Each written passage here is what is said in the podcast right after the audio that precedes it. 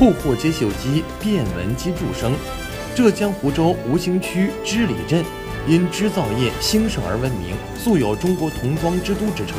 从上世纪八十年代一条仅为零点八平方公里的扁担街起步，今天的织里已成为全国最大的童装基地，产量约占全国的一半。从二零一九年初开始，织里镇以童装城的童装设计中心为载体，开设特色的童装小学院，聘请童装企业优秀设计师、打版师、染色师。缝纫师等担任学院导师，定向向幼儿园儿童和小学生开展童装设计和制作体验课程，让孩子们了解各种童装面料知识，积极融入家乡的童装文化，培养孩子们的审美和大胆创作能力，为童装产业发展营造更好的氛围。